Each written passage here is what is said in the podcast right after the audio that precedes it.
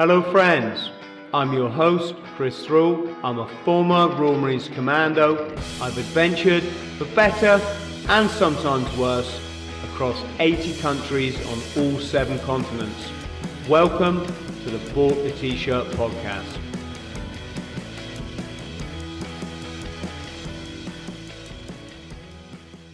Boom. Gaz, how are you, brother? I'm good. How are you, Chris? Yes, I'm utterly phenomenal, mate, and I'm um, delighted that finally we get the chance to have our Falklands chat. Um, friends at home, this is the wonderful Gaz Tombling. Gaz has worked uh, tirelessly for the last 24 months with the Global Veterans Alliance.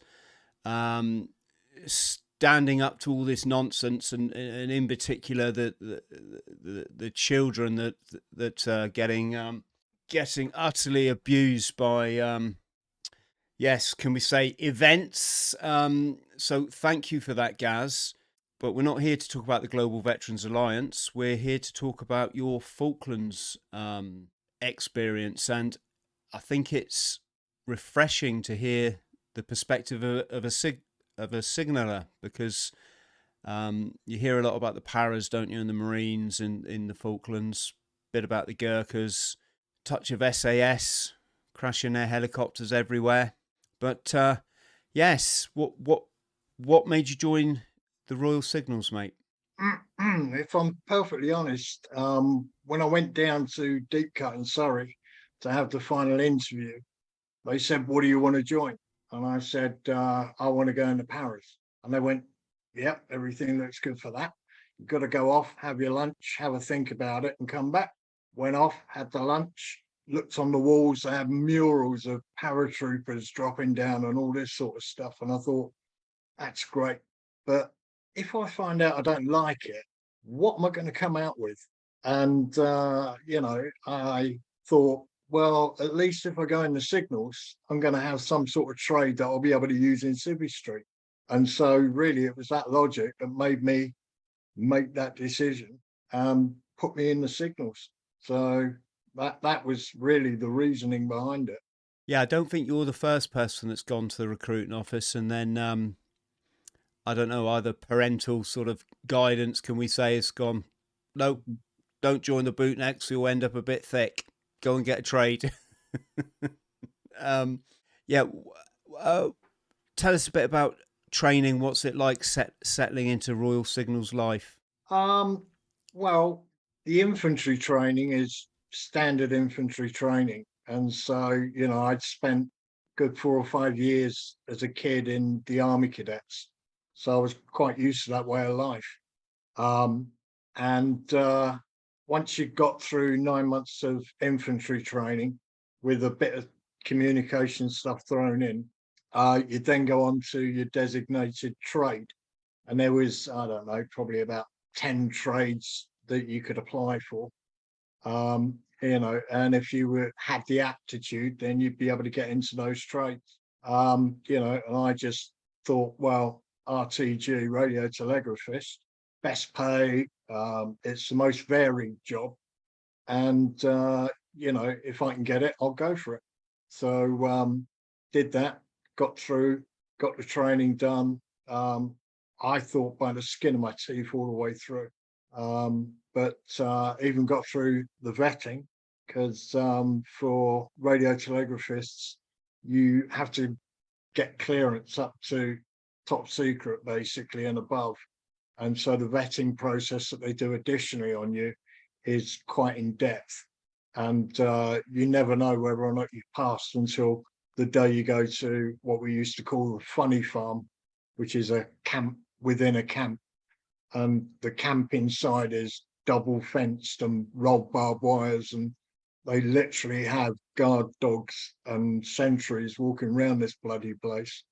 Um, you know, and we had guys in a line, you go up and the guy on the gate would take your name and he'd just say yes or no.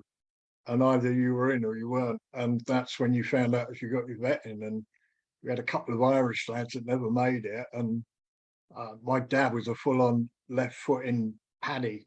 So, um, you know, it was like, yeah, I'm probably not going to get through here. But um, no, they let me in. It was like, well, great, okay, on we go. So um, yeah, it was um, it was tough training, but it, it was good. And then um, you know you get what we thought was a bit of a joke lottery. Um, you know you get a choice of three postings, so you write down your top three choices of what you want. You know, and oh yeah, everyone wants the USA exchange or something like that. Um, you know, but worst case, somebody's got to go to the Outer Hebrides and live a miserable life up there for three years. Um, so it was a bit of a lottery, but my first choice was uh, a regiment called 30 Signal Regiment, 36, um, had the nickname the Globetrotters. And uh, I thought, yeah, I'll have a bit of that. I just absolutely dreaded the idea of spending seven years in Germany, being in the same camp and really just not doing very much. Um, you know, so I got lucky and uh, I got in that unit and I got in that unit with the benefit of hindsight at just the right time. He said funny farm, mate, I've put what a brilliant name for Lympstone. we went down to Lympstone. Friends at home, Lympstone, where the Marines train. That's the funny farm. well, some, I don't know if we should call them funny, but some, uh, yeah, sort of certainly a lot of hilarity there. we had to do the um, the assault course there. We didn't do the 10 miler beforehand, but mm. we done it with full battle webbing and all the rest of it and drop packs, river crossing and all that sort of malarkey. And then at the very end is that man-made hill with a big trench made of pure sand with logs going up the side.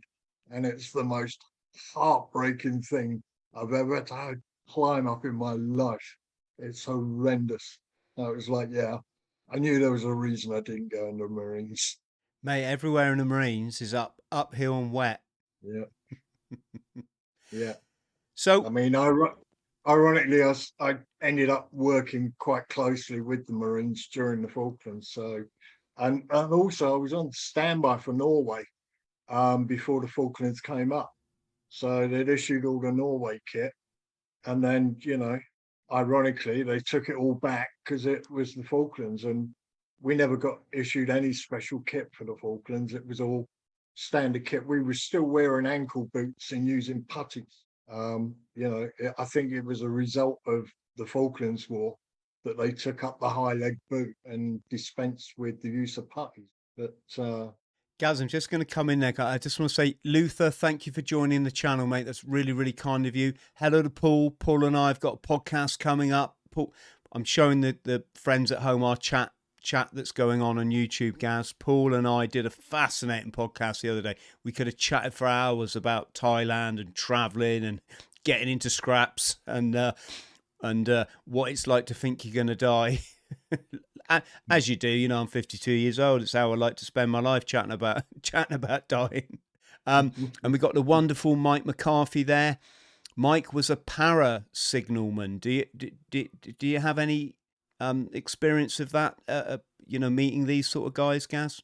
I I did actually, um, but after the war, um, you know, whilst we were all settling in at, at Stanley, there was uh, a communications issue with whichever regiment was stationed up on Sapper Hill. Uh, they had a problem with their HF and they sent me up to fix it. Um, but yeah, that that that was interesting. I got to sit down with quite a few of the guys, and we had some quite deep and meaningful conversations. You know, I mm. mean, prior to, you know, even when we were on the boat going down, there was this mentality between regiments and between services you know, and most paras were would look down on anybody that was a, a so-called crap hat, you know, didn't have the berry. And um, so, you know, and of course they got quite a good reputation for getting out and having a little lump up on a Friday night after a curry. So, you know, nobody really wanted to get involved in that kind of animosity. And there was a certain okay, we'll keep our distance and all that sort of stuff. But there was a mutual respect. Let's put it that way. Um, but after after the war, sitting down um, chomping on a bit of food, um, having a chat about what we all went through. Um, you know, I mean, I had one guy sitting down and he just had tears streaming down his cheeks and he was hard as fucking nails. Um, you know, and there, there's always two sides to a coin. And, uh, you know, it, it it's a, a very tough experience for a lot of people. I've got friends who just can't go back to that time um, without suffering some kind of severe trauma, quite frankly. Um, so, you know, I, I, consider myself extremely fortunate insofar as I, I believe I had a good war, if you like. Yes, I'm just going to chip in, mate, if I may, and say let let let let's give some recognition here to a lot of people. So, not just our wonderful military who. Uh, let's keep the politics out of this bloody podcast, Gaz. Um, especially uh, for the 40th anniversary. Um, I think we're all old enough now that we want one thing in our lives, and that's peace and peace for our for the next generation. But um, that said, we, we, we must remember our wonderful forces, many of whom, like yourself, were teenagers when it when they went down there, and and it's extreme. I got friends a little bit older than me that were there, and they they can't even come on the podcast because they're so traumatized still. Um, you know, uh, but also we should recognize the the the military nurses that were that were down there on on on the um, hospital ships we should recognize the civilians that, that manned the cruise liners and I'm guessing the, the RFA, the Royal Fleet Auxiliary, uh, obviously the people of the Falklands. But I think we also need to recognize my generation. I was 12 years old and we went through it all, albeit uh, vicariously via the BBC News. Um, every night uh, after the news, after the what what limited bulletins they could get from the Falklands, the list of the dead that had died in battle that day went up the up up the screen, and even to someone like myself, I wasn't in a military family, but you you were caught up in all of this. It was a a, a part of your history, and and I think we all have, you know, a, a degree of emotion, but also a, a de- degree of trauma. I mean, war is a very serious thing. Um, I, have said this a lot. My, my my my buddy who I joined the Marines with, he he was ten years old, and he's having to watch the news to see if his dad, who um, was the sergeant major of Lima Company down there, Lima Company famously fought a couple of battles, didn't they? Was it Mount Harriet, Mount Kent, and they yomped yomped across the island. And my mate's ten, and he's having to watch the news on his own, reading these names to see if his dad had died that day. Uh, it, it's it's just just hats off to everybody um, affected by by this conflict. Did you? How, how did you get to hear of the war kicking off, Gaz? Um, just turned up for a normal day at work. Um, so we had a troop office, and uh, our troop specialised in long range um, secure HF communications. Um, we walked in, and uh, as I say, we were part of what's called the Spearhead Unit. So you're probably familiar with that, Chris.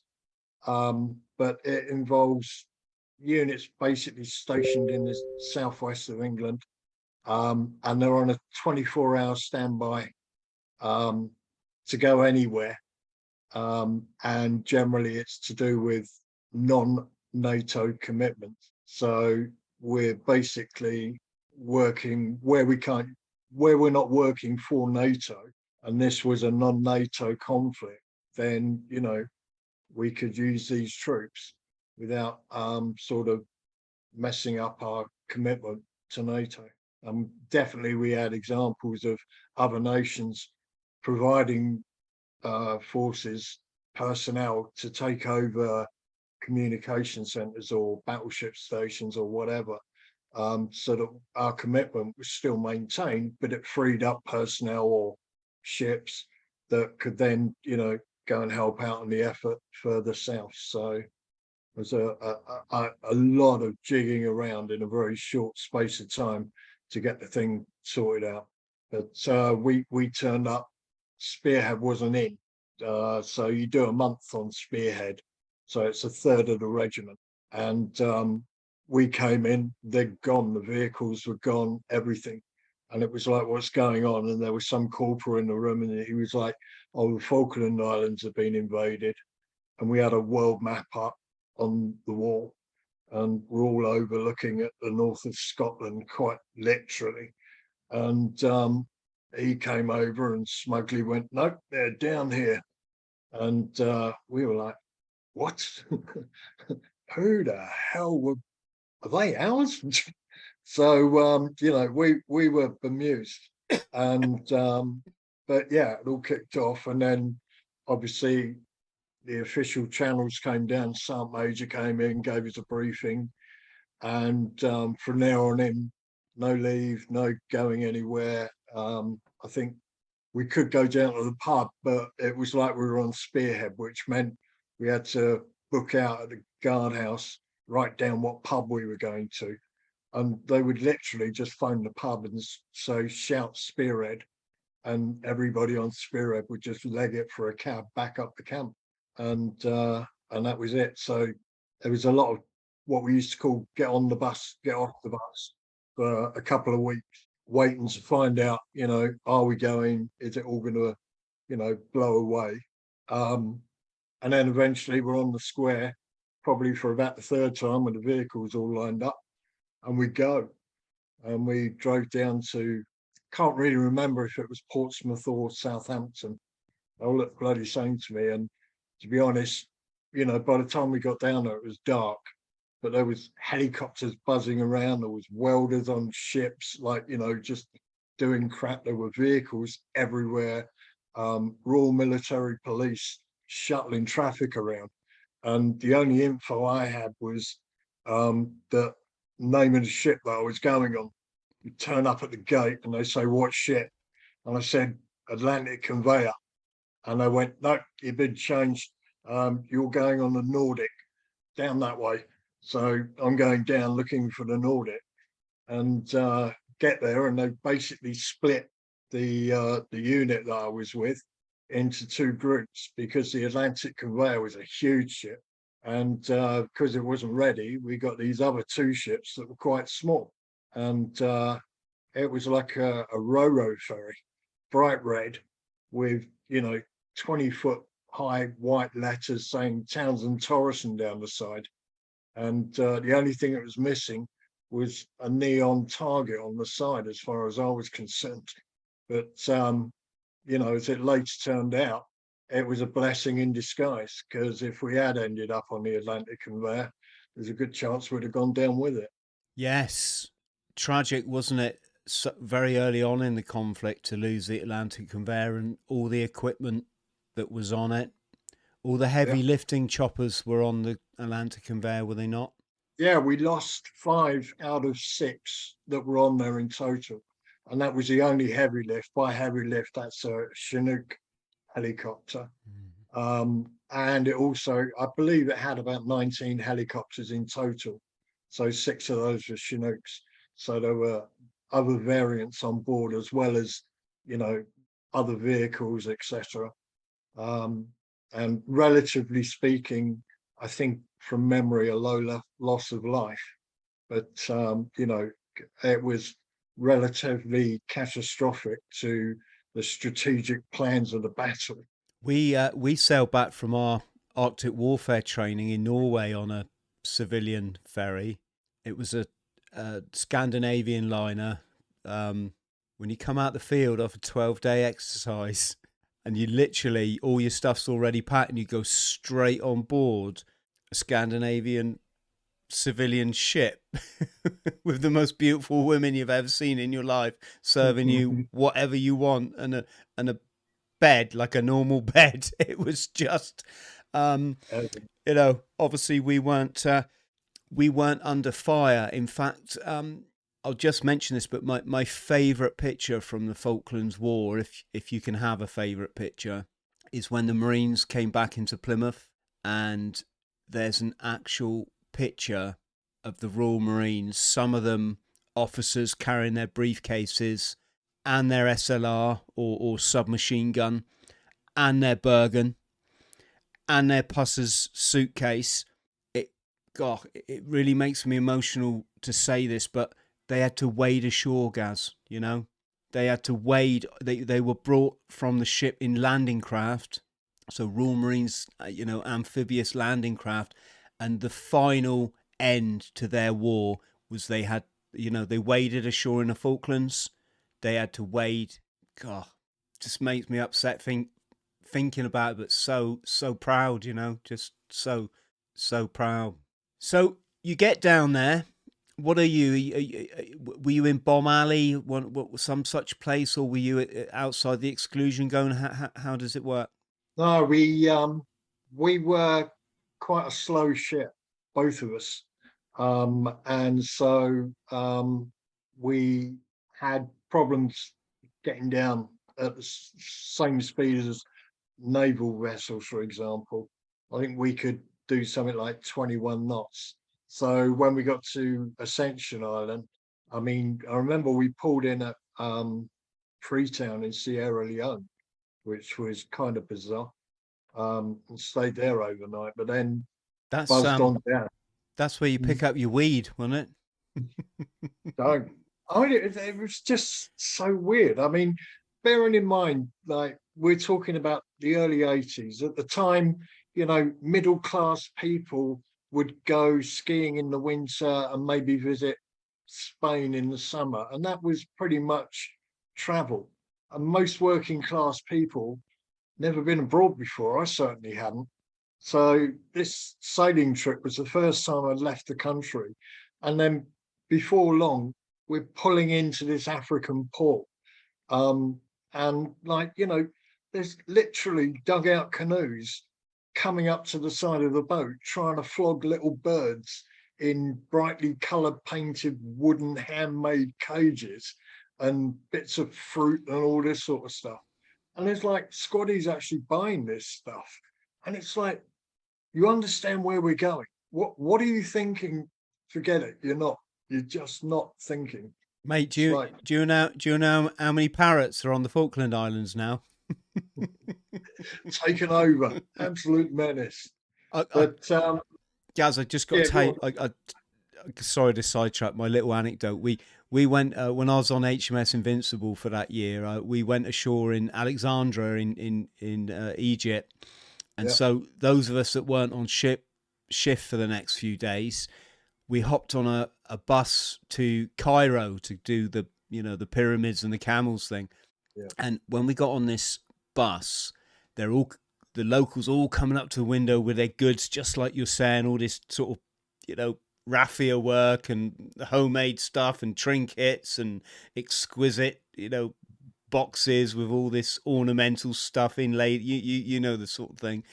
And um, the matelot that was sat next to me he was he was just a massive joker, and he's going, "Oh yes, yes, oh hello, oh oh yes, very." Oh yes, good, and he's he's building this stack of bloody gizzards, right?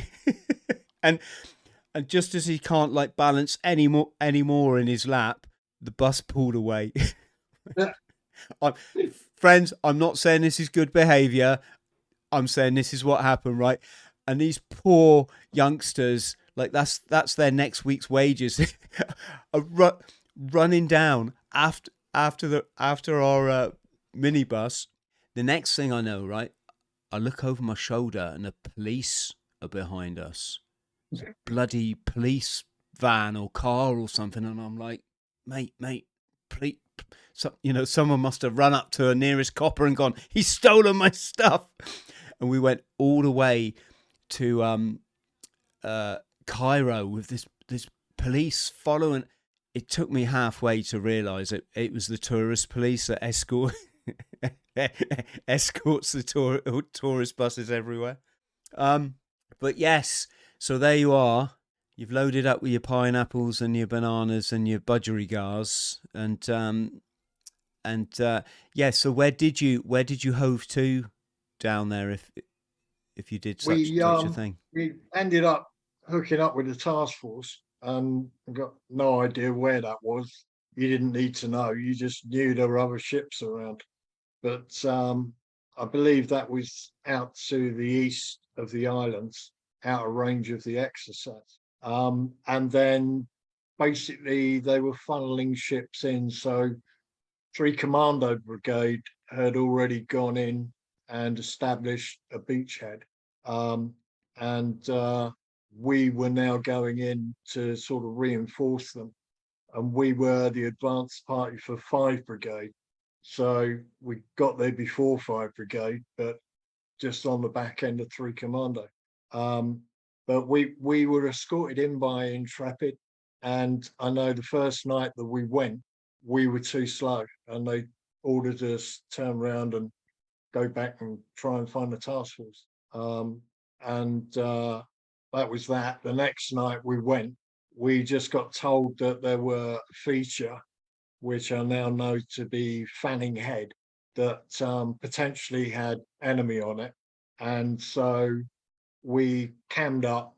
You know, we haven't been out of the ship for ages. Once you get onto darkened ship, um, it's quite rare that you get an opportunity to see daylight. So all of a sudden, we've been walking around in red light below decks, got all the cam on, bit of scrim, all this sort of stuff, weapons loaded, made ready. Um, and we're up literally hunkering down behind the gunnels on the deck. And we're just waiting. As soon as there's any incoming, then you get up and return fire. Um, but thankfully, we went through without any event, went back down below decks. And then next morning, I remember sticking my head out and, um, you know, wasn't enough being in this big glowing red ship. Um, I look over and I see Canberra and it's like, great, there's us, our sister ship, the same color as us, and then this bloody great white thing with yellow chimneys on it. Uh, how they're going to miss us? So um, yeah, we didn't know how long we were going to be stuck there for or whatever, but we were just running around, always, always busy. Um, did you see um, the did you see the firefight at Fanning Head? no, um, I'm not sure who would have done because um, can't remember. I think it was one of the parachute regiments from memory that actually um, went up there and took care of them because they weren't originally um, spotted. I mean, I think one of the biggest problems that we had down there with benefit hindsight was the quality of intelligence that we had. Um, and that's to say, you know, a lot of people believe it that it could have been better. Um, but you can't argue with the end result, you know. So it is what it is. Mhm. But um, no, um, the only thing at that point really once um, they decided, I mean, there was constant air raids on the ship. So, you know, you just air raid warning red, shelter, shelter, shelter. And unless you had an anti-aircraft position, you generally was just grabbing a tray and running down to your bunk room, sitting on the floor and eating it. Um, you know, and they had tannoy systems throughout the ship, like the speaker systems, and um, they'd, they'd give you a countdown of what was going in. I mean, when we were actually out at sea, when when we got an air raid there, um, you know, the naval commander on the ship um, would essentially give you a countdown saying, right, we've got an Exocet inbound. And they could launch these things up to, I think, 30 miles away. And after 13 miles, you've got to take the curvature of the Earth into consideration. Um, Uh, So you um, even- um, excuse me, mate. Everybody Oh, knows. but- Everybody knows the Earth is flat, right? I am so not getting involved in that bloody argument. Um, but the point is that um, that you couldn't see the aircraft that were launching um, physically. You could only see them on radar.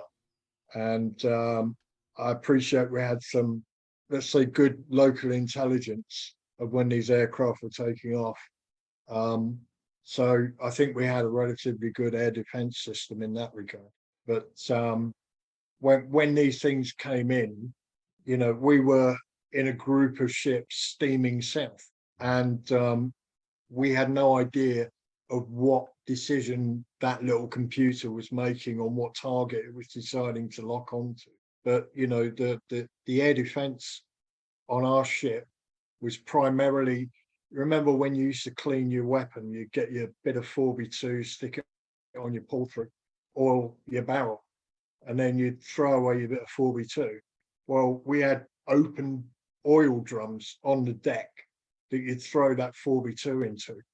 And if ever we came under close air attack, then we just chucked a Zippo inside those oil drums. All this black smoke goes up, and um, hopefully we look like we're here, and they go and try and have a go at something else. I mean, you know that you know, it had its in skeleton civvy crew on board, but it also had a naval crew on board. So the commander was naval, and there was a lot of um, naval sort of uh, traditions that we uh, had to pick up along the way. That it, that sounds like a great ploy. Um, reminds me of a time when we were in Norway. There was a massive company joke about this. Uh, we were going to get. There was one day we were going to get attacked by the Norwegians. Right, they were playing the enemy, obviously. Wonderful Norwegians. Hello, Norway. Um, but they're coming to attack us, and our I, I can't remember who it was. One of our COs decided, uh, company commander, I think, that decided we take our NBC suits or our nuclear, biological, and chemical suits, folks. That were, you know, you're you're praying in the military. You never have to wear that shit because that's not real war. That's kind of some like futuristic stuff. It's so uncomfortable to wear. So we had to fill them with snow and put them in a mock position. To, um, and I, I don't know if it worked or not. I don't know if it lured lured the Norwegians into thinking that was us, but you can imagine the amount of piss taking that just took place. it was every, every orders that got put up on the board from that point on was always like, yeah, and don't forget your to fill your NBC suits with snow or or snowmen, snowmen in NBC suits. Because um, because we had access to teleprinters on the ship um, as part of the communications kit, we could type up notices, and they had like a part one and part two orders board outside the purser's office. So um, we used to type up the occasional little joke orders board, and um, you know, in the early days, it was quite light-hearted. Um, I think the first one I put up was uh, keys to the snooker room will be available from 0730 at the purser's office. And like 0730 was like scran time. so I knew that I'd be going down for scran. And I could have a quick look at the purser's office. There's uh do you want to do, do you want to know an actual fact? Three Gurkhas and two Paras. Sorry, you've lost me. I'm I'm uh, no, my my uh, my actual fact, Gaz, is that there there was a ship in the Royal Navy that had a pool table on board. I can't remember which one it was, but when I when I was on, at sea, um, there was one of our fellow ships had a pool. They did, actually did have a pool table on board, so it was yeah. that thing. So so's got a pool table. yeah, I saw one the other day in like the latest technology that uses um, accelerometers out of a phone and it's brilliant. They were in quite heavy pitching waters and uh, just having a proper game of pool, and there was no effect on the balls at all. It was brilliant. But um, back then, on an overnight ro-ro ferry, um, yeah, I don't think a snooker table was uh, a logical conclusion for anybody to be drawing. But uh, there were people queuing up for the keys anyway, and that was yeah, just a way of keeping the humour going, really. Have you ever seen that footage of the uh, the ferry at sea when the the weather's just got utterly horrendous and and it's just beyond belief. The passengers are just getting smashed, smashed everywhere. I, I, I might see if I can find it while we're chatting. But um, did you get issued Arctic warfare kit? Because I know the Marines took their Arctic warfare kit down there because it was the nearest thing they had to you know, protect them from the the cold?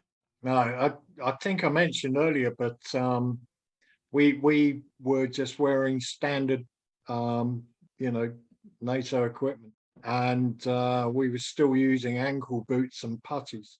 Um, you know, I think the army's pretty reactive rather than proactive, and I think that it upgraded a lot of kit as a result of the war.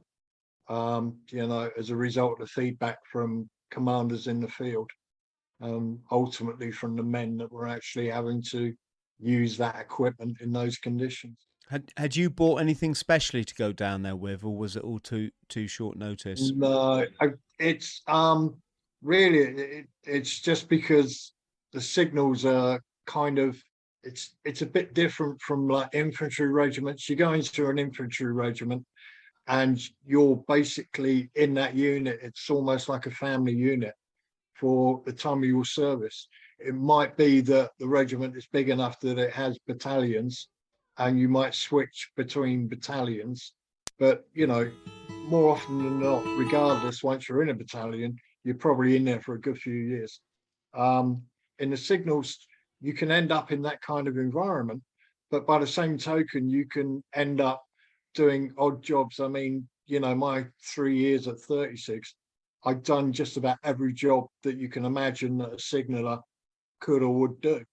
Um, you know, I consider myself extremely fortunate to have had that opportunity, you know, and again, just the Falklands War, it was nothing to do with NATO. Uh, and it was the first time, I think, since the Second World War that all three services had been operational in the same war, you know. And as I said, I ended up working in um, field HQ that was half run by Marines, half run by Army Royal Signals, um, you know, and had every service representative sitting down, communicating to the front line from where we were. So, um, you know, and the jobs that I had additionally, you know, little things like um, on the ship coming down because it was a civvy ship and they used to use walkie talkies. We needed radio silence, so we had to have a telephone infrastructure. And because of the way the ships are built, they're watertight all the way through. The only place that they could find that we could run a cable was that A lot of ships have an elevator shaft that runs through the middle. And so they decided that we were going to run the cables between decks. And it was about five decks from memory on the ship. And um, yeah, I was I was in there. They had a descender and a figure eight, put the bloody stuff on, and I'm literally abseiling down this dark tunnel with a torch hanging out my jacket and a pack of D10 uh, sort of telephone wire stripping out the back. Um, you know, which officially in the signals is a lineman's job but you get taught all the trades, and if there's no lineman about, guess what? You're dropping down whatever hole, running cables, and this ship's pitching all over the place. So I'm bouncing around inside this thing, and I, I just loved it. I mean, it was all action man stuff for me. It was like, you know, and at that point, we still figured, you know what, the politicians and the diplomats that that this isn't going to go to war you know, and I think most people would agree that until really, um, you know, the Belgrano, um, everybody was thinking it was going to be diplomacy. Uh, but once that happened, I think most of us knew that that's it, we're going in. So, um, yeah. How did you eventually? How did you physically get ashore, Gaz?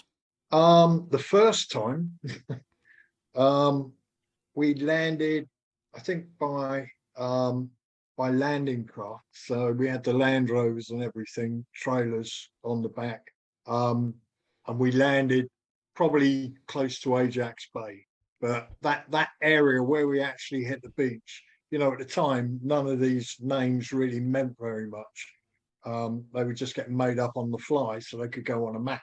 Now, anybody that studied the Falklands War knows these places like you know, they're real places.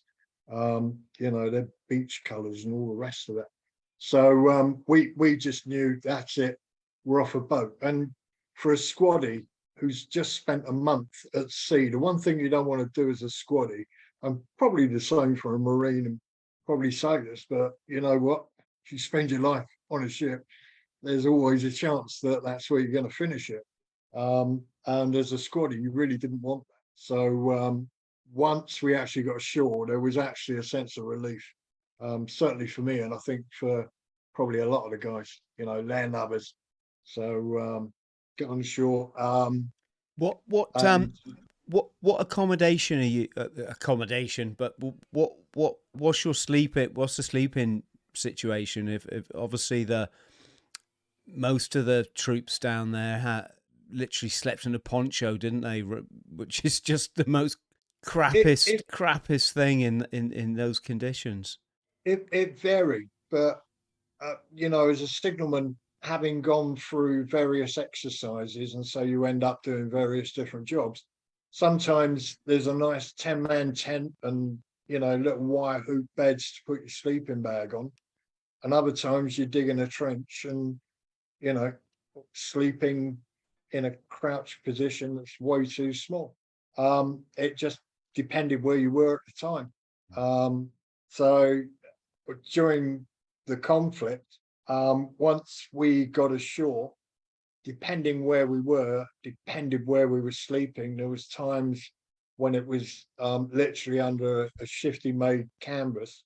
Um, but more often than not, um, there would be some outbuilding somewhere where we could just go in and there would be, eh, I know at least one location.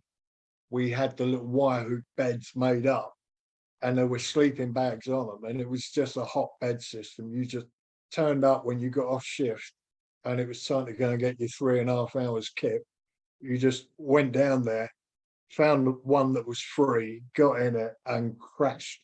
And um you know i don't think there was any of that rem crap. You just went straight into deep sleep and it took somebody giving you a boot to wake up again and then you were back on it again for the day.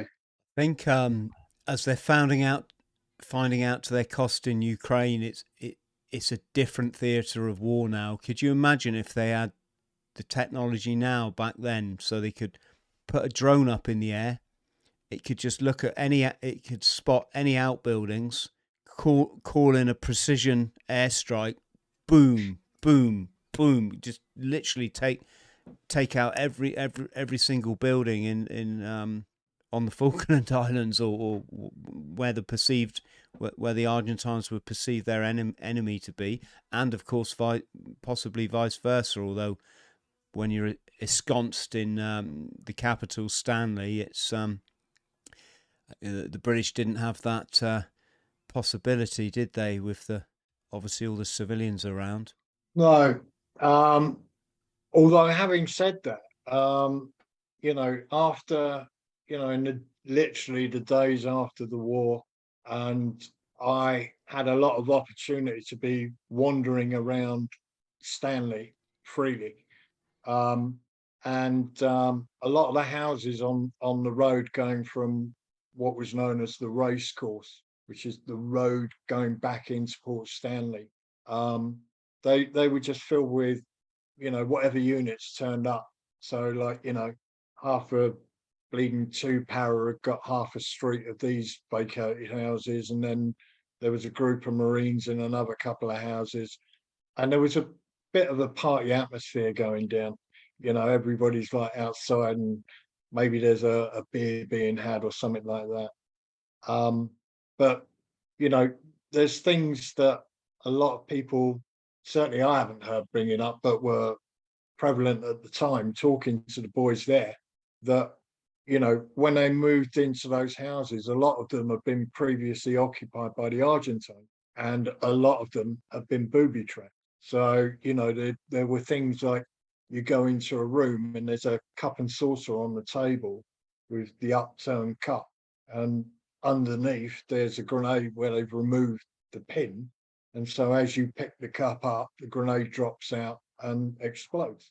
Um, and so, you know, there were other improvised devices that were left around, as well as the fact that their hygiene. I mean, they they had to have done it on purpose. It was just disgusting the amount of human waste that was just on tables, on counters. It was just everywhere. It was filth, you know, and just being British, that's not playing cricket. So um, yeah, you know, we we had a bit of a low um, sort of opinion, if you like, of uh, of our opposition at the time. Uh, we had Major Major Andy Shaw, Royal Marines, on the po- podcast. Yeah. Um, cred- incredible gentleman. Um, and he just said, "Fucking animals, Chris. Fucking animals."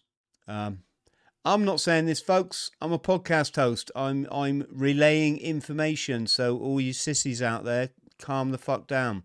But um, that's what he's that's what he said, Gaz. You know. Yeah. Um, Yeah, but getting back to the technology thing, I mean, one thing we did have when I was walking down the streets, one of the guys I saw who was, um, you know, he was in a Royal Marines Berry, and I was like, I know you. And we'd either been in training, military training, or communications training together. But I went over and, how you doing? He's like, yeah, yeah, good. And I'm like, you know, so what was your war like? You know, that was basically the conversation. And um, um, why are you why are you a freaking marine? And you know, the Royal Signals, let's just say, is potentially an avenue for a, a lot of job opportunities that are a little offshoot. And um, regardless of what his Berry was or wasn't, uh, he was what we call a spec op. And so they used to do direction finding. So, you know, they'd have two or three of these guys out in the field and they'd home in on one particular signal with a very sensitive antenna that would give them an exact bearing. And of course, once you cross the lines where these bearings cross, that's where the target is transmitting from. And this guy's sitting there saying, like, yeah, I was speaking to this guy with a Southern Argentinian Spanish accent, um, Jose, you know, and we're having this chat about what it's going to be like when we get back home and all this stuff, and just waiting for the artillery to drop in. And uh, then all of a sudden, like the phone goes dead, job done. So, you know, there was an element of that stuff going on. Um, you know, and equally, uh, allegedly, they have very good EW as well, electronic warfare capabilities.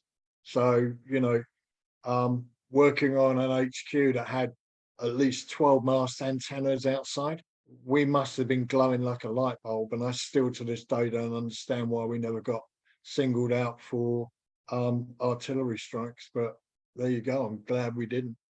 So, was it hard being ashore, mate? Was it was were you cold and hungry, like like the sort of if we can? I, I would say um, that I was in the fortunate position that it didn't matter how bad I had it. I definitely knew there was a shed load of guys out there that were having it a lot worse than me. And, you know, I was in no position to actually complain about it. And as per when you go on exercise, you know what? You can whinge all you like. Nobody's listening. Um, you know, and in a couple of weeks, you're not even going to remember. So just get a stiff upper lip and get on with it. Gaz, Um, sorry, we, we, My, Miles is asking which specific part the signals were you in. I know you've said that, but could you just say it again for our audience? Yeah, so I was part of 30 Signal Regiment, which is, you know, multifunctional. We provide communications for basically all situations.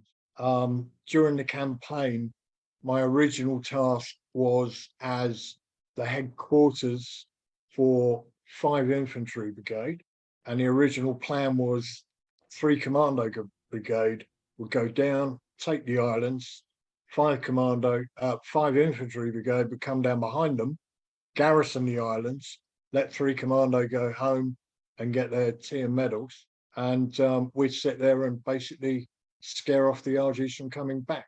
Um, but obviously that changed as we went down, and so as did the designation of you know my job, um, because uh, rather than being headquarters for Five Infantry Brigade, um, I ended up becoming part of the Land Force headquarters, which, as I mentioned, was half Marine, half Army. So, Gaz, can you? Um, I'm conscious of the time here because I know that you've got another engagement. Um, what did you? Were you party to some harrowing sights, or was that just up on the mountains where, where the boys were fighting?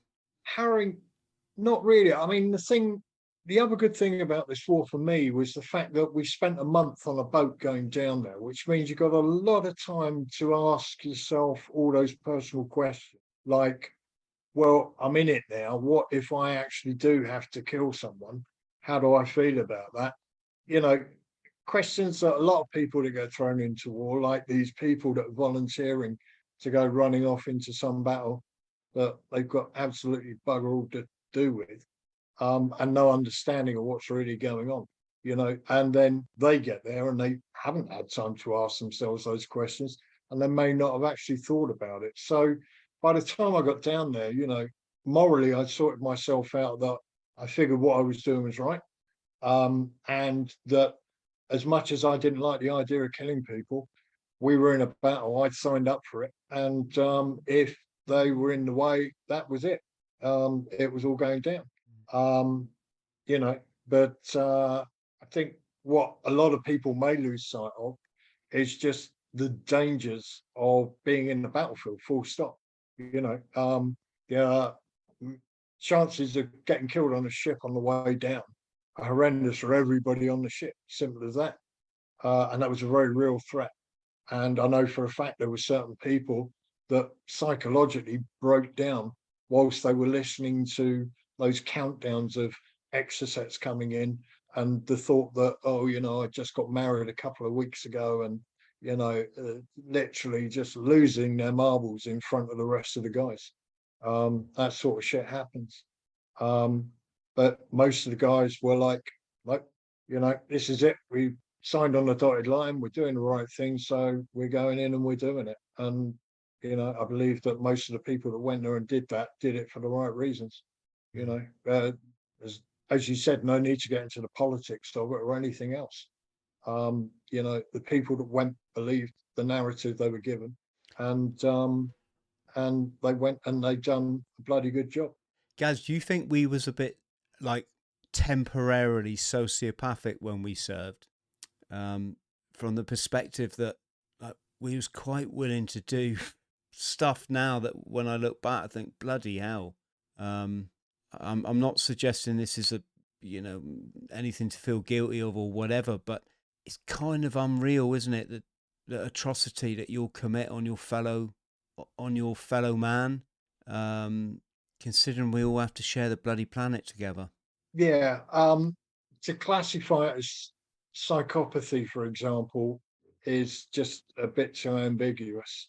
I would argue. I think the unfortunate truth, and most people don't want to admit to it or don't believe it to be true, but the majority of people are capable of things way, way beyond what they think they're capable of.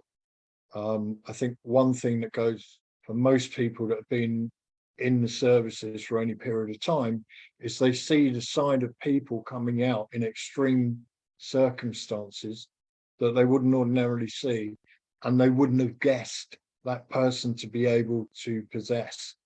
Um, so yeah, you see some very questionable behaviour, um, and the fact that you're asking essentially teenagers to be okay with potentially, you know, face on face, fisticuffs, bayonets, bullets, the whole nine yards. Um, you could argue it's it's psychopathic to ask kids to do that sort of thing. Um, oh, but, mate, mate, we on this show we're well aware who the psychopaths are, and I know, I know you are too, mate. Yeah, for sure. Um, but yeah, I I personally, you know, I, I think that people are capable to do things that they wouldn't ordinarily do. Certainly, from my perspective, um, you know, I questioned every decision that I had to make down there, particularly when it involved another life. And, um, you know, there were the odd individuals that you saw or heard of that perhaps just enjoyed the idea of killing rather than wanting to end a bad situation as peacefully as you possibly can in that given environment, you know? Mm. So, Gaz, um, where were you when you heard the Argentines had signed the surrender?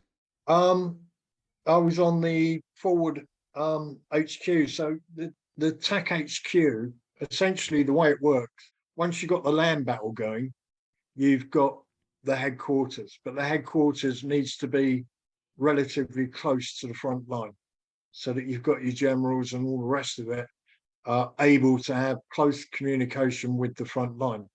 However, if for some reason the front line falls back and you're unable to pack up, obviously you don't want your generals being in there if your front line of infantry are falling back under attack. So um, they need somewhere else to be able to go. So you have two headquarters and you pepper pot in the same way as you do as infantry, moving forward in pairs. One's down shooting while the other one's running, and then he gets down, he's shooting while the other one gets up and starts running. So we do the same with the headquarters.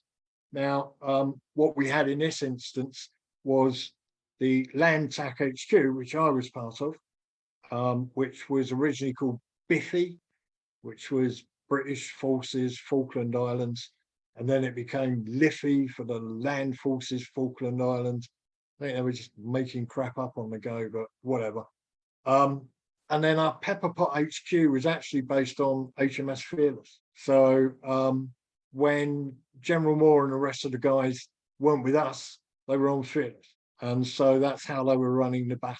Um, and so um, by the time we moved, I mean, we moved originally from Bomb Alley up to Inlet, set up there, and then the battle was run from Inlet. Um, and then we they went back to Fearless. We had to move to um, Fitzroy, and that was by helicopter. And that was just the most surreal helicopter ride. I, I mean, you know, I loved everything to do with aviation, loved the military, the army, army stuff.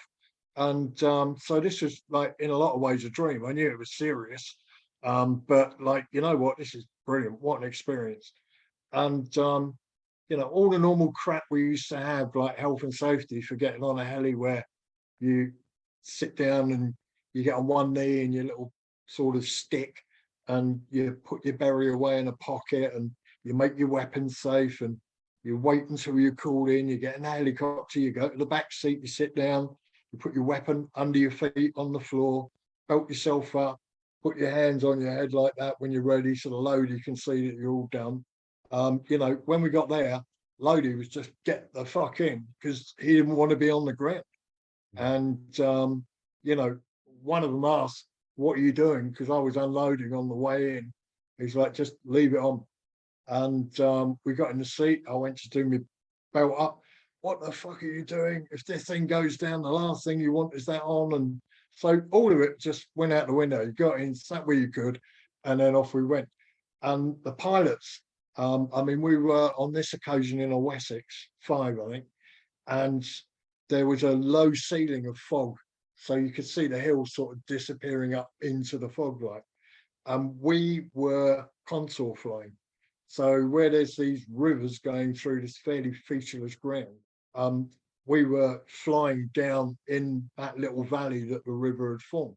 And I remember at one point we were steep banking a corner to stay in this little valley. And I looked over my right shoulder and there was a little blister window. And as we took the corner, I saw the rotor blade take a chunk of peat out the ground and send it flying through the air. And I just went white for a second. I was like, this really is for real. I mean, fuck the bullets. We could go down in a crash any second. And and then the next thing I know, we're straightening up, and then the arse end of the helicopter almost hits the floor, and we go straight up into these clouds and we're like just getting tossed around, no seatbelts in the back, loaded weapons, and we're all just like bouncing around. And then we dropped just as fast as we were going up. And um, we got out at the other end at Fitzroy. and one of the guys was checking with the pilot. Was like, "What the?" And he was like, "There was a high ridge of ground that we had to fly over, and um, there were apparently two Argentine artillery positions on them, and we were taking small arms incoming as we were flying over them.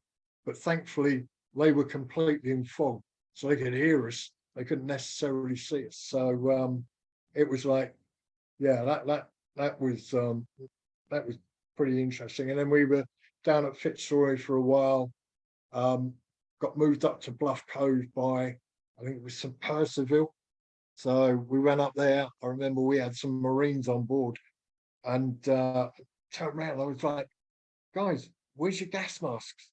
And they were like, "Oh yeah, fuck that. Don't need that. Too much weight. Got rid of them."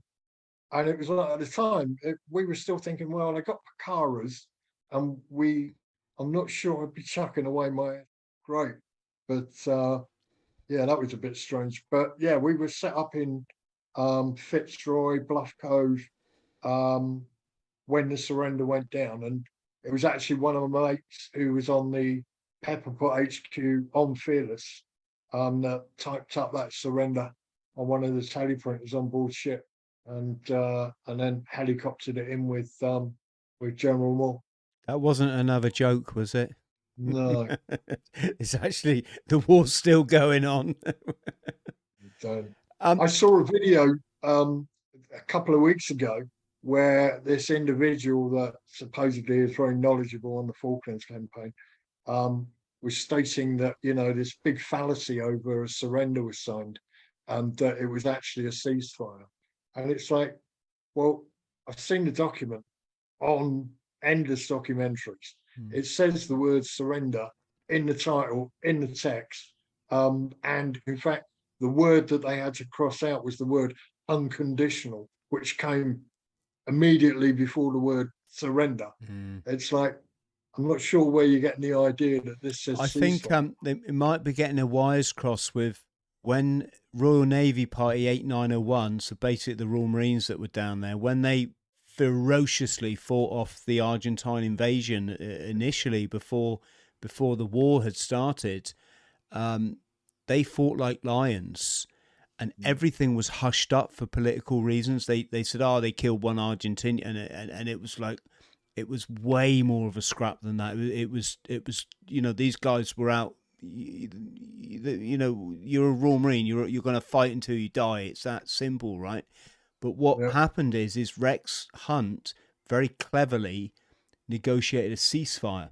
Right, it was a ceasefire, i.e., give us time to get a you know to, to do something obviously they they didn't know about the task force at the time but that that was the result of of his engineering and those marines were flown back to ascension flown home or flown back to i think it was via montevideo or something they Yeah. the, the the boys in that party were put up in a hotel i think it was montevideo which is is chile um that night the bar bill was something like sixteen thousand pounds. right? I, I'm, I'm, guys. I'm prone to exaggeration. Who cares? It's a story. But the the point is, they went back to, uh, were repatriated to the United Kingdom, and immediately hopped on the ships on the task force and, and sailed back down, and famously hoisted the Union Jack. But the, it was a ceasefire. I'm, I'm, I'm not just saying that to, to, um, to be a dick. I'm saying it because those guys deserve the the, the, the, the credit that they've been denied all these years. Um, they didn't surrender. They, they they wouldn't have surrendered. They would have fought to the death. And a, a, a, anybody who served in the British forces know, knows they would have done. Um, Gaz, so much I'd love to talk about. I'd love to talk about the the one of the commanders down there. I mean, the big wigs came up I've, I've been watching the, the documentary that was on TV the other night. Uh, split the forces and suddenly started to come in from the south by by landing and it and it all went to it, it was like when they should have been powering through the mountains taking the mountains pushing on to stanley suddenly but anyway let's not get into that what I- what i want to say is is you stayed on for three months which is uh, Mm. uh, fascinating in itself. What what was what state was Stanley in? What kind of stuff are you seeing? Um, how quickly did they tidy up? Was there was there big arms dumps everywhere? How do they, how do you deal with that? I mean, were there piles of rusting weapons? We um, helicoptered in, I think, the day after they'd signed the surrender document, and we billeted in Government House, and um, we set the HQ up there um, as a temporary HQ, and uh, ended up kipping um, underneath the snooker table. So, like up in their loft, they've got this snooker table, and there was a shed load of us that kipped underneath it, and that became our bed space. But as a result, there's just loads and loads of graffiti underneath it, like hundreds and hundreds of signatures and you know whatever else squaddies decide to write on a priceless piece of furniture. But um, yeah, when I went back in 2016, um, the current governor or the incumbent governor uh, and his wife took us up there, and uh, I went underneath and took some photos on my phone and uh, all that sort of stuff. But um, we we set up a comms then in um, what was a um, uh, an old YMCA centre, sort of hexagonal, modernish looking thing, but it had already been condemned, um, poor construction, um, and we're there with Kango hammers on the roof, like drilling holes in so we could put up 12 meter masts. Um, you know, and, and that was just one of the hardest things I remember doing down there, to be honest. There was a gale force wind, um, hurricane going outside, blowing in off the Antarctic. And it was so cold that you could literally just go out there for 15 minutes and either drill a hole or put a section of pole up or tighten up a guy rope, whatever it is we needed to do. But we needed a lot of these antennas up on the roof as quickly as possible so we could get this ComCen up and running. Um, you know, so we were up there just doing 15 minute shifts downstairs, 15 minutes, having a brew and warming up your hands and everything else. And I just couldn't believe how cold, how quickly you could get that cold. And then, like, but you know, Sergeant Major had it all right. It was like, well, fuck it, I can take 15 minutes of that. So you'd be out there and uh, at least you get a brew at the end of it, you know, and get back down and but like got the whole thing up and running that night, got it all working and um, got full secure comms going back to all the major HQs. So um, you know, once we got that sorted out, um, walking around town, um, you know, for whatever reasons, I I had quite a lot of freedom, and um, the town was exactly as you see on any of the YouTube documentaries that you might look at. Um, there was still smoke coming out of buildings. There was this acrid smell of just burning everything, really, um, chemicals, fuel, um, and you know, body smells as well. Um, when we moved in the first night, we were in Government House. Um, there's a room at the back that had some French doors that opened into the garden, and um, one of the lads was giving me an aerial tour of the garden. And literally, as you walked out the back door, there's a dead Argy with his leg severed at the knee, uh, you know, fucking slumped almost at the door. So you had to make sure you didn't trip over him when you were going out. And then a little further up the garden, there's another one that had been slotted. Um, you know, I think these were mainly remnants of um, incoming artillery or something of that nature. But um, there were stiffs were quite common, um, you know, corpses. Um, and as for weapons, there was um, an awful lot of weapons piled up from, you know, I mean, initially that they knew the game was over. Um, the amount of animosity between the actual soldiers and their officers was a surprise. Um, and it got to the point where when the RMPs were disarming the Argentine soldiers, they were leaving Argentine officers with a sidearm and a mag of ammo for their own protection, you know, before sending them off to basically, you know, survive for themselves um, down at what was the airport. Um, and so, yeah, there were big piles of their weapons and all the rest of it just stacked up. And, you know, I mean, as I say, for the three months after that I was there, um, it was no surprise to come across, um, you know, uh, Argentine weaponry or leftover this and that. You know, I found a grenade that was just lying around in the open. Um, and um, yeah, there was several guys that found rifles that were in unusual places. Um, and uh, I think the nice thing was, you know, the civvies. Um, I mean, it, it was a bit bad, you know, if I'm brutally honest. Most of the boys, having spent like uh, a month on a boat at least, and then like you know, a month marching across the bloody island, um, hadn't seen a woman in all that time. Um, anything that was vaguely female in Stanley was was looking like a nine out of ten all of a sudden. Hey, uh, um, uh, I'm I'm feeling sorry for the fucking sheep. I would be as well, mate. I remember when I when I was up chatting with the paras um, on Sapper Hill, uh, one of the guys just went out, heard a bang, came back, sheep over his shoulders, um, and uh, they had these um, the huts we were in were like these sort of I don't know wild west huts really. There were two rooms and uh, they were separated by one wall, and uh, they had um, a peat stove, um, you know, going up the middle of the room if you like. So there was one in each room, and um, so this thing was constantly burning, and there's paint everywhere. It just needs to be relatively dry.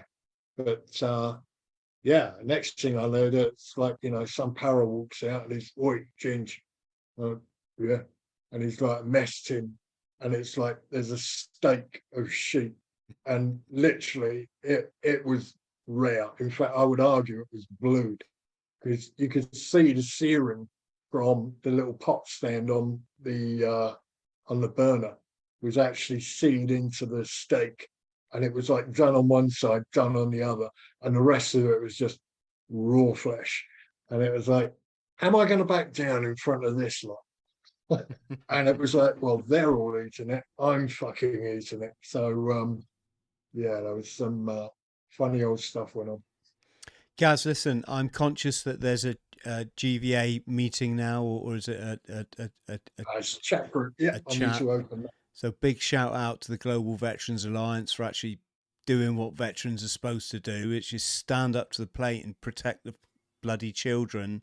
Stop buying into this utter, utter nonsense that's coming from essentially pharmaceutical companies that made 80 billion profit last year, Gaz. 80 mm. Just just let that sink in when you're wearing your when you're wearing your underpants on your face um, and clapping like a, you know, on your front doorstep, clapping like a sea lion, how much these people take you for a kipper, and let's start doing the right thing for the kids. Um, so I just want to mention that, mate, because that's our, you know, that's our mutual ground, yeah. isn't it? And that's our. That, Bill Gates has just got his new book come out, uh, telling us all about the next pandemic ah. and how we all need to be taking you know, all the pharmaceuticals that he's basically got his fingers in. Yeah. Um, to um, overcome these so what, no, what diseases. Gaz, what none of these psychos tell you and what's been hidden from society is you're born perfect. You're born with the best immune system that Mother Nature could ever create. Why the frick, you know, have we been bullshitted into tampering with it? But that's another that's another chat again. Um, I'll tell you what, mate. You're you're. I, I I know I speak on behalf of everyone in the chat. Let's just say hello to them. There we go, guys. You absolutely wonderful. I've never seen such a respectful chat in all my time on YouTube. Um, you're an absolutely natural speaker, Gaz. Really, just thoroughly engaging. And I, I just, my God, I, I've I don't know if enjoy is the right word when we're, we're talking about such such um, traumatizing times, but you you certainly bloody sum it up well, mate. Um, massive thank you for your commitment. Teenager in the Falklands for crying out loud. To every other person, we gave them all a, a shout out at the beginning, so I won't I won't go through it again. Um, friends watching this, if you're struggling, okay, I, I haven't got much time here to go into one, but leave the past behind. It's gone. Tomorrow is an amazingly beautiful day, and any of your oppos that are no longer with us or mine, we've had quite a few go, haven't we? They they only want one thing for us, which is get out there and freaking smash it. Have fun, seize the day, and move forward. Nothing to be gained by by creating your identity 20, 40 years ago, whatever the case may be. We respect what happened, we learn by it, we we we we forever love our, our, our, our, comrades that are no longer here, but we have to move forward. Um, and if you are struggling, remember a real warrior is the one that reaches out, picks up the phone, calls one of the helplines, call, calls one of the, uh, the the charities, or or calls a mate that they know they know they can trust. So I just wanted to say that. Gaz, massive thank you again, brother. Just just stay on the line, obviously. To everybody at home, if you could please do this one, which is like and subscribe, it helps us to grow the channel. And you know, let's be honest, where else are you going to hear a chat like this? You know, this this should this should be on your mainstream media, but you you we we're not going to hear it, are we? But on this channel, we we're just trying to give um uh, give a window to, to put these stories out there before they're lost to time. Um, by the time the 50th anniversary comes round, we'll we'll have said to a, a, a good deal more um, a good deal more veterans of the Falklands conflict. If you're out there or uh, you serve yourself down south, if you know somebody, um, uh, it's very difficult to get the guys that actually went up the mountains to come on a podcast. What does that say about war, huh? Um, you know, they they're carrying that trauma their whole bloody lives. It's but if you are out there, uh, if like Captain Robin Lawrence the other day, you can talk about it and it's not gonna, you know, you've managed to compartmentalize it all. Please come on a podcast, drop me a line. I'd love to chat chat to you. I I this arm I I salute you all. Um, I salute Gaz, and I will see you next time. Thank you. Friends, thank you for listening to the Bought the T-Shirt podcast. Please like, subscribe, and share. And don't forget to follow me on social media. Username Chris Thrall. Instagram Chris.Thrall. Thank you.